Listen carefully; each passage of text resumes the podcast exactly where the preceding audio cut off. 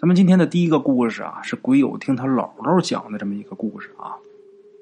在他姥姥很小的时候，他姥啊有这么一个三姨，这三姨不是亲的，是表的。哎，他这三姨家呀有个女儿，这姑娘叫什么名字呢？叫春桃。过去的人起名可不就是这个吗？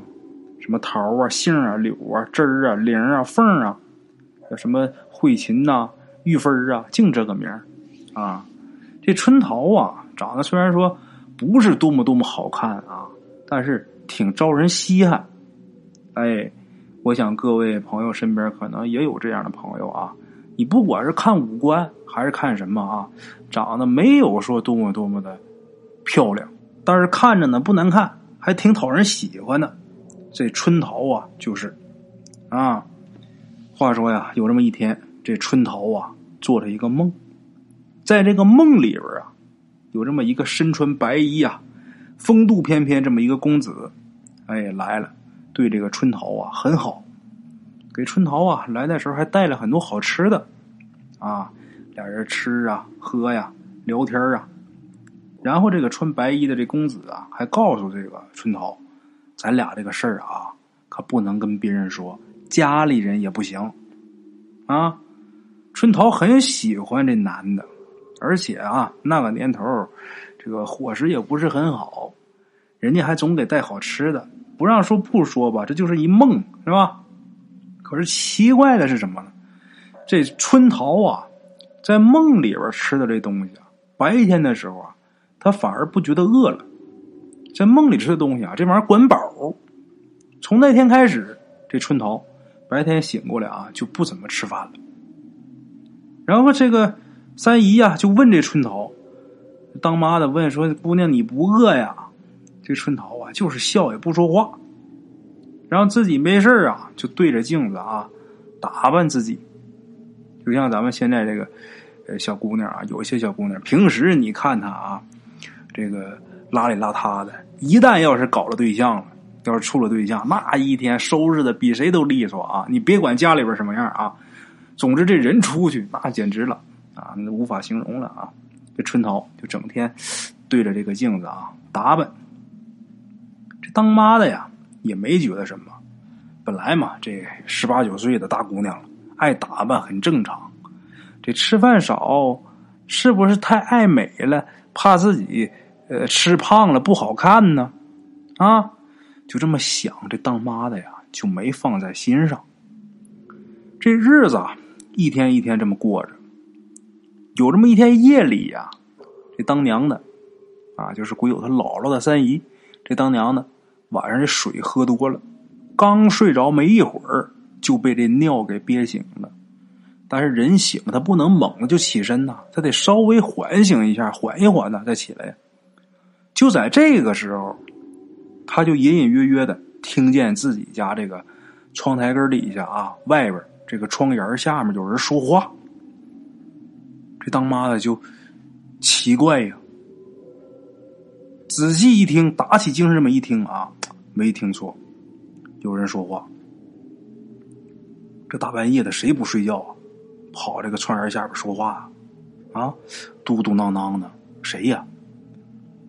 自己呀，翻身坐起，本能的拿手一摸自己身边的姑娘，他姑娘挨着他睡呀，结果一摸旁边没人。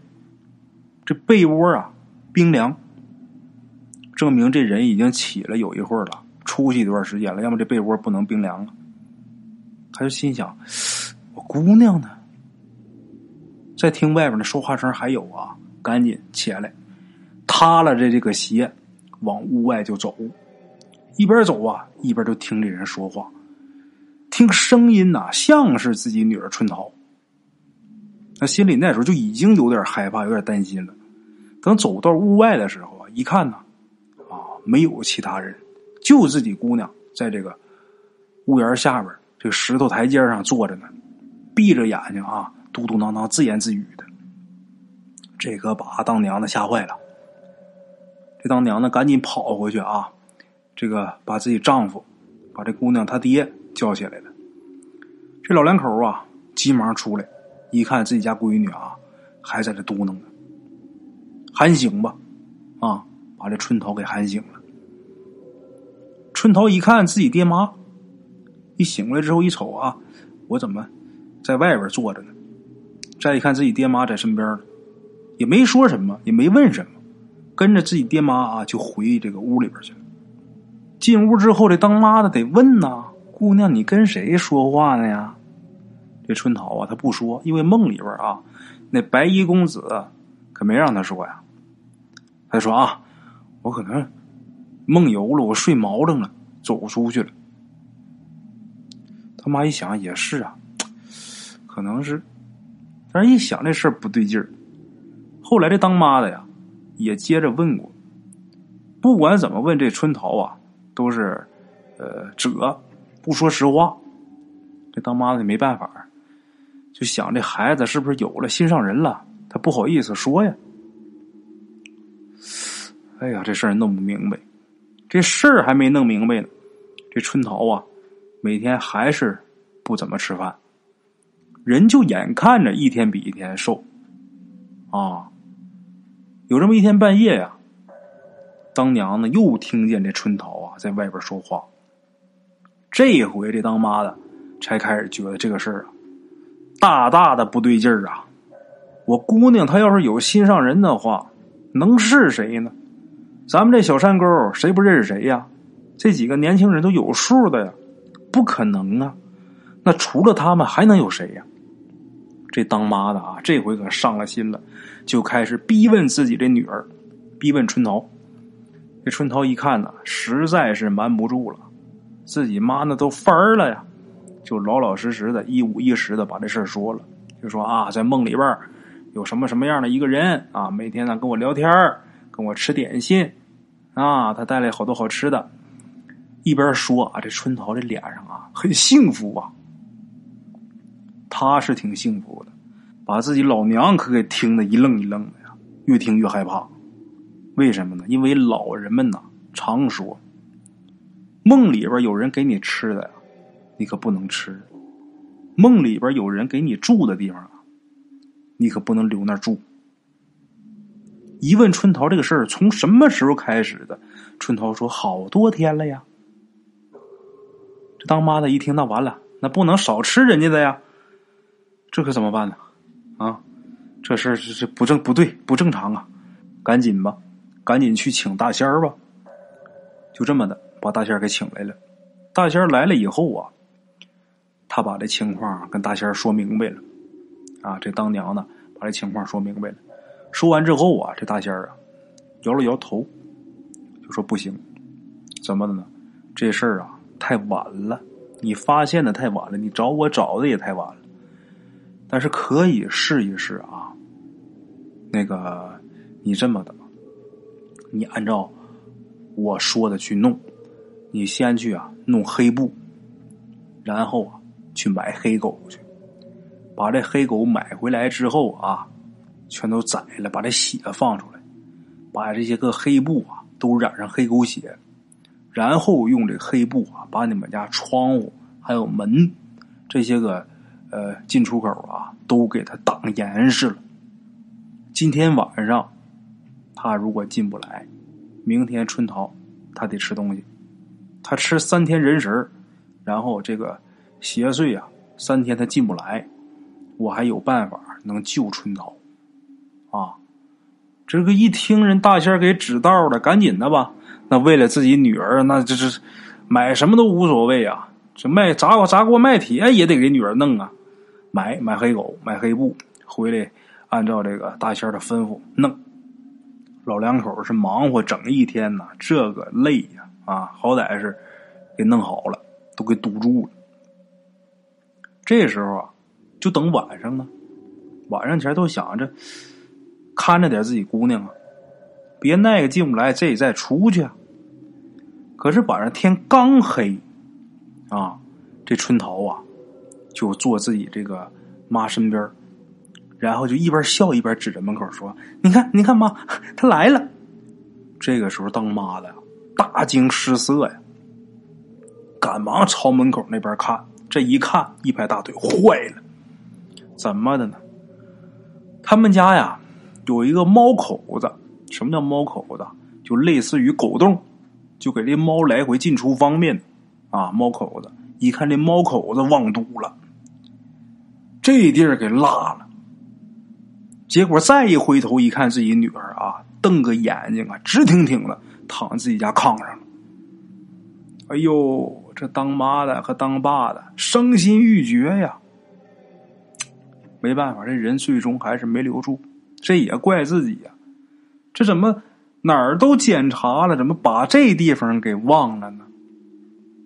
按理说不应该啊，就感觉自己好像被什么东西给蒙了眼似的，怎么就把这个猫口子给落下了呢？哎呀，命中注定啊，命里该然。这个女儿虽然没了，这两口子啊，老两口虽然伤心，但是还得是该干嘛干嘛，该给女儿下葬啊，得好好给下葬。之后的日子也还得过啊，按照风俗把自己女儿啊给埋了。这种没出嫁的女儿，哎，如果说死了的话啊，是不能立碑的。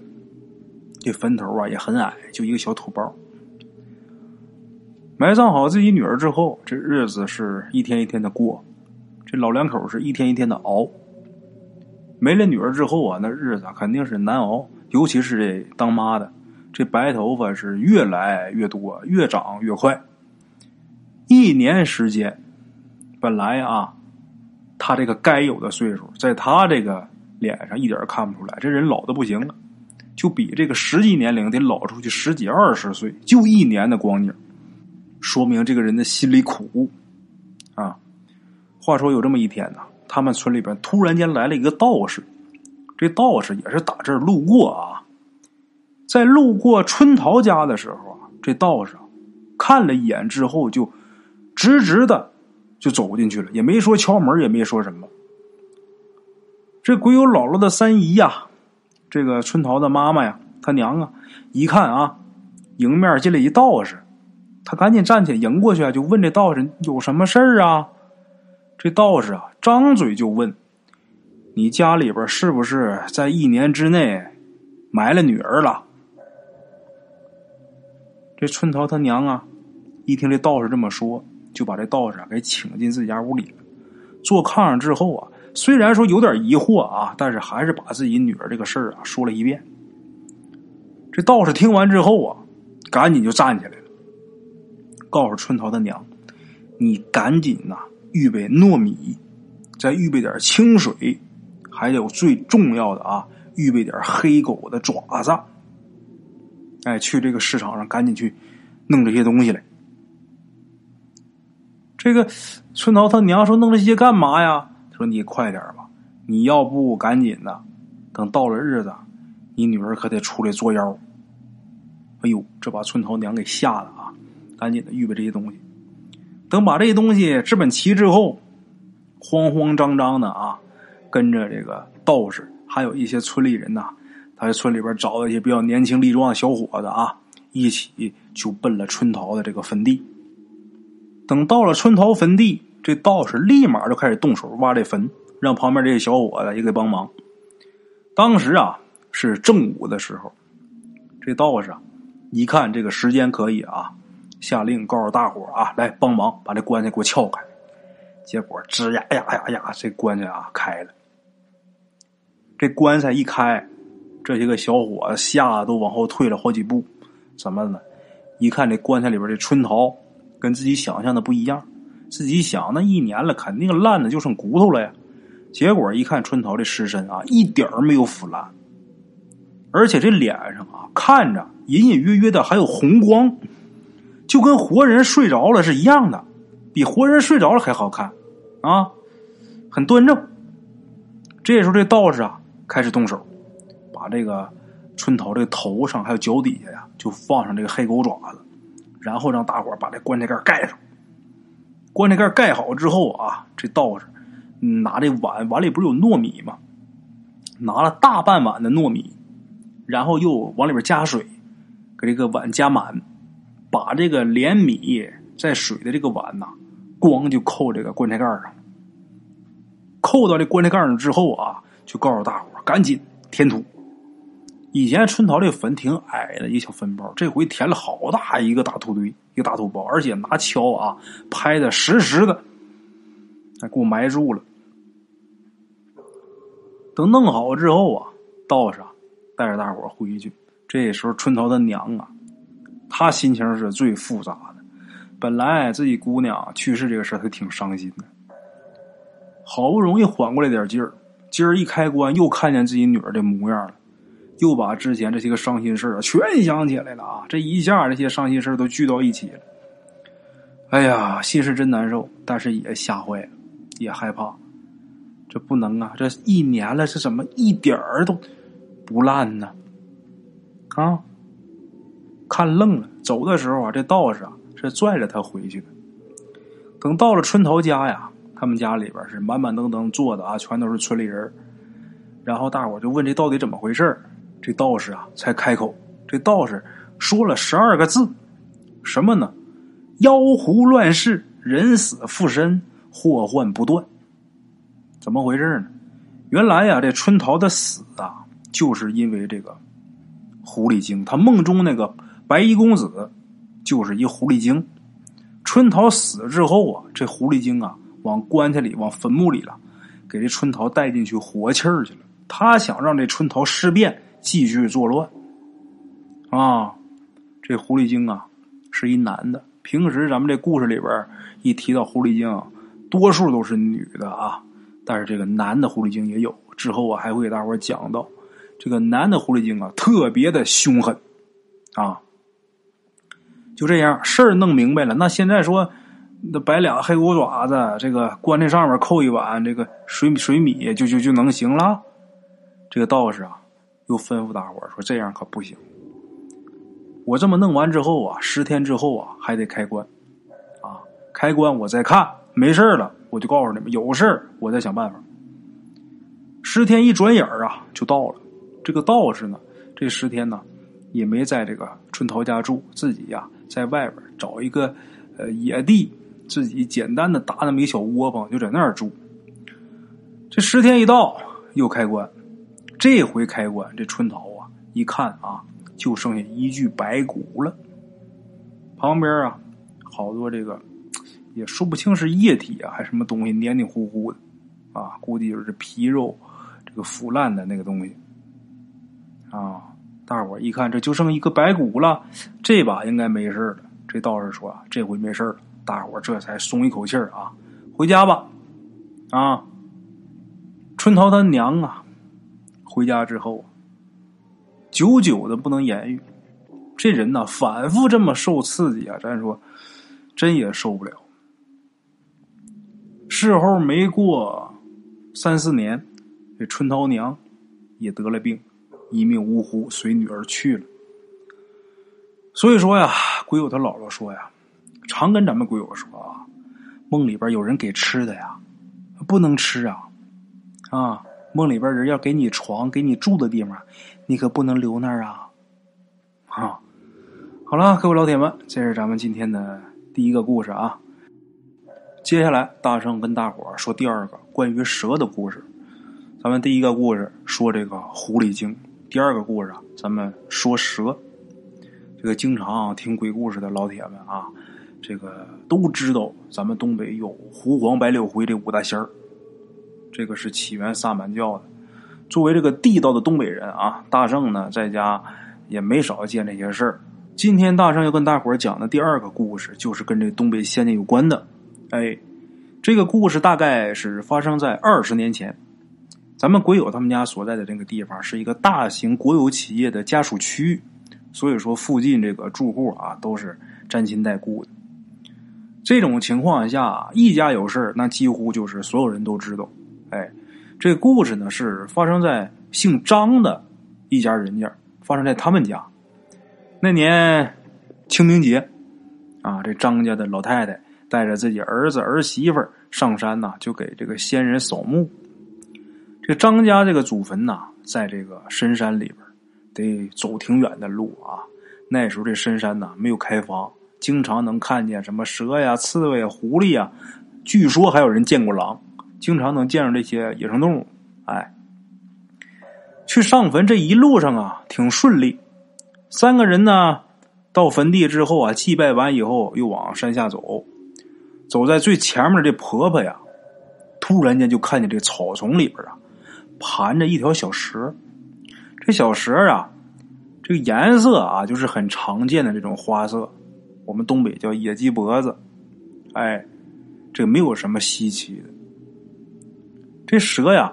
就平时有不少这个年轻人上山去打这个蛇回来吃的，打的就是这种野鸡脖子，也不是说像人家说那个这个蛇仙呐，都得是长得又白色的又是金黄色的，这鳞闪闪放光，没有，就是普通的野鸡脖子。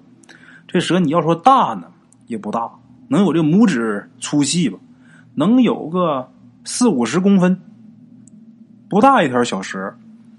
这婆婆看见这个蛇之后啊，可能是吓一跳，就让自己儿子他上坟，他得添土啊，所以说扛着铁锹呢，就让自己儿子说：“你给他给他弄死，拿铁锹给他给他给他砍死。”啊，结果啊，一边的儿媳妇啊就把自己这个丈夫给拽住了，然后就跟自己婆婆就说：“哎呀，你说人家也没招咱们，弄死他干啥呀？”这婆婆一听自己儿媳妇这么说呀。也不好意思再让自己儿子动手了，啊，就这么的，得了吧，绕着走吧，把他绕过去就完了呗。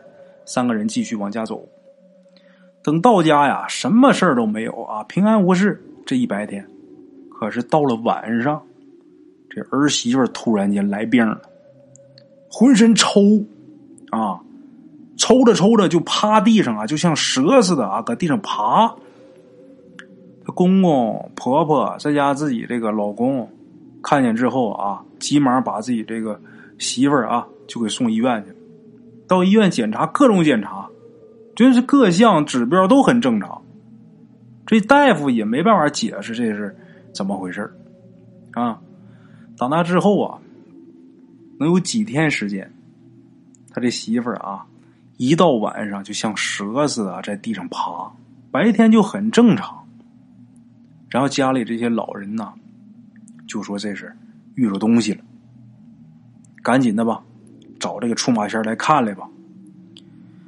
这出马仙来给他看病，来的这位啊，在当地还是比较有名的啊。这出马仙说了，为什么会这样？就是那天那条小蛇，这小蛇啊，来这儿啊，不是说想害他，是想报这家这媳妇儿的救命之恩啊。这小蛇呢，怎么个报恩法？会保他们家十年的荣华富贵，但是呢，这条小蛇也有要求，他得经常附在这个媳妇儿身上啊，享受这个供奉。这媳妇儿娘家人一听出马仙这么说啊，就坐不住了，就看着自己这闺女就说：“你看这这孩子这上身这多难受多痛苦啊！”那那没有不心疼的啊，就说这。这要弄死那个蛇的是他家婆婆，那怎么不找他婆婆，只找我姑娘呢？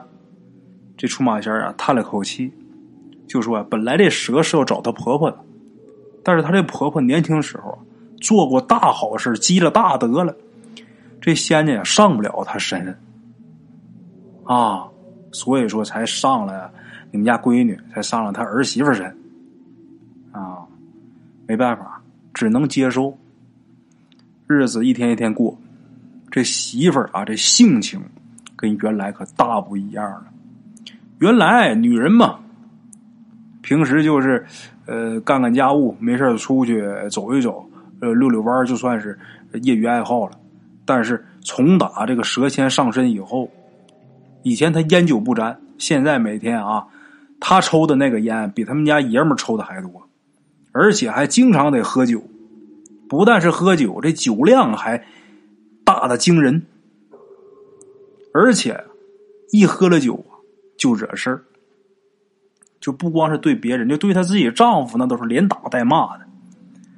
这爱喝酒还不自己喝，还得有人陪着啊，自己喝不开心。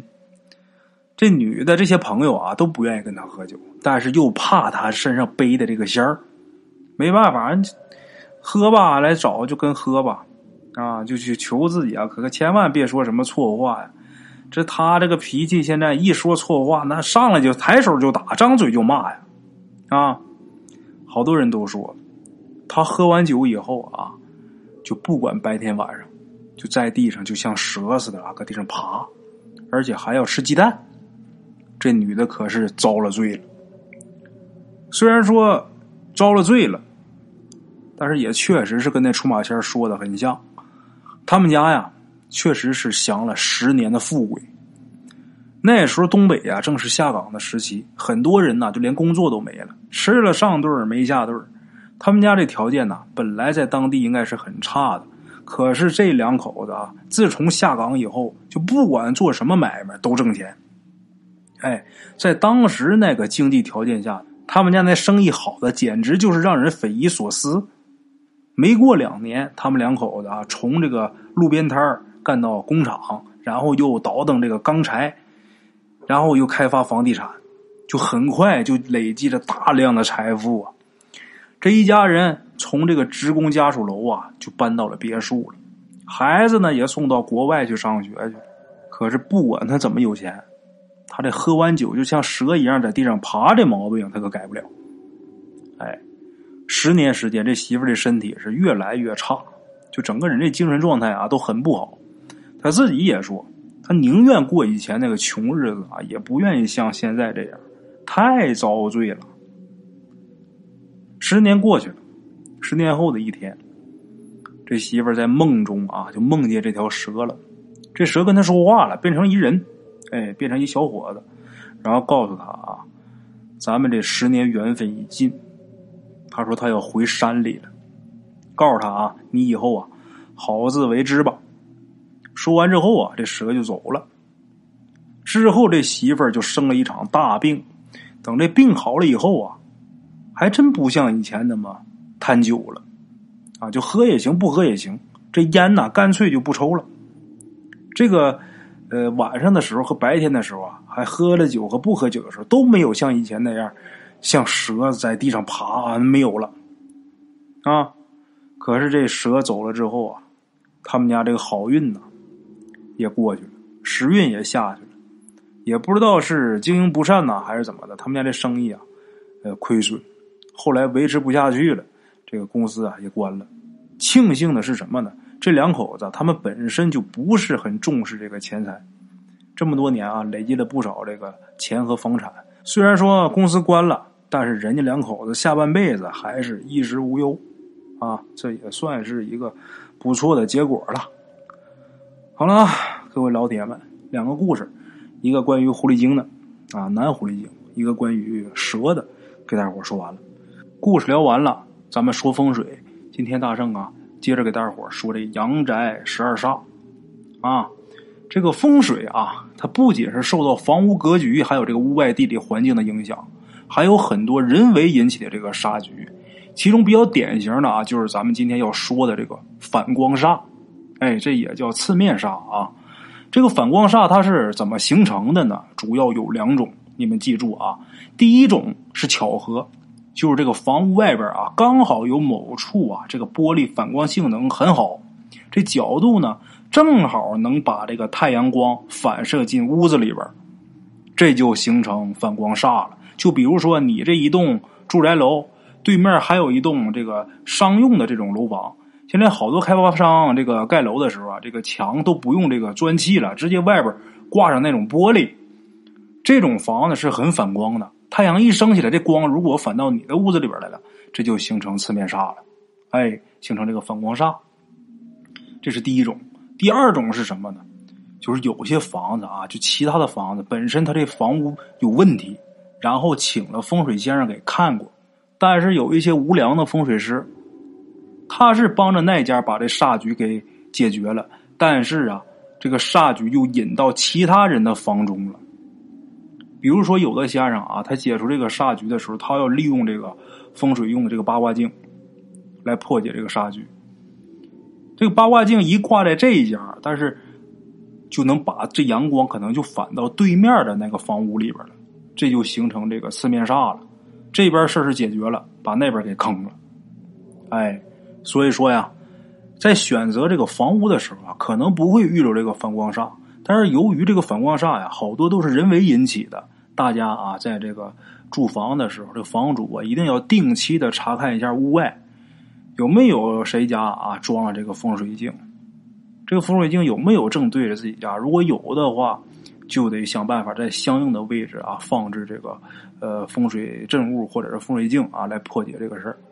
如果说这个房子犯这个反光煞，那么说对这个房屋主人这个身体是有很大影响的，尤其是对这个房主的头，就是住在这种房子里边啊，经常会头疼、头昏、头昏脑胀的，一天迷迷糊糊没精神啊。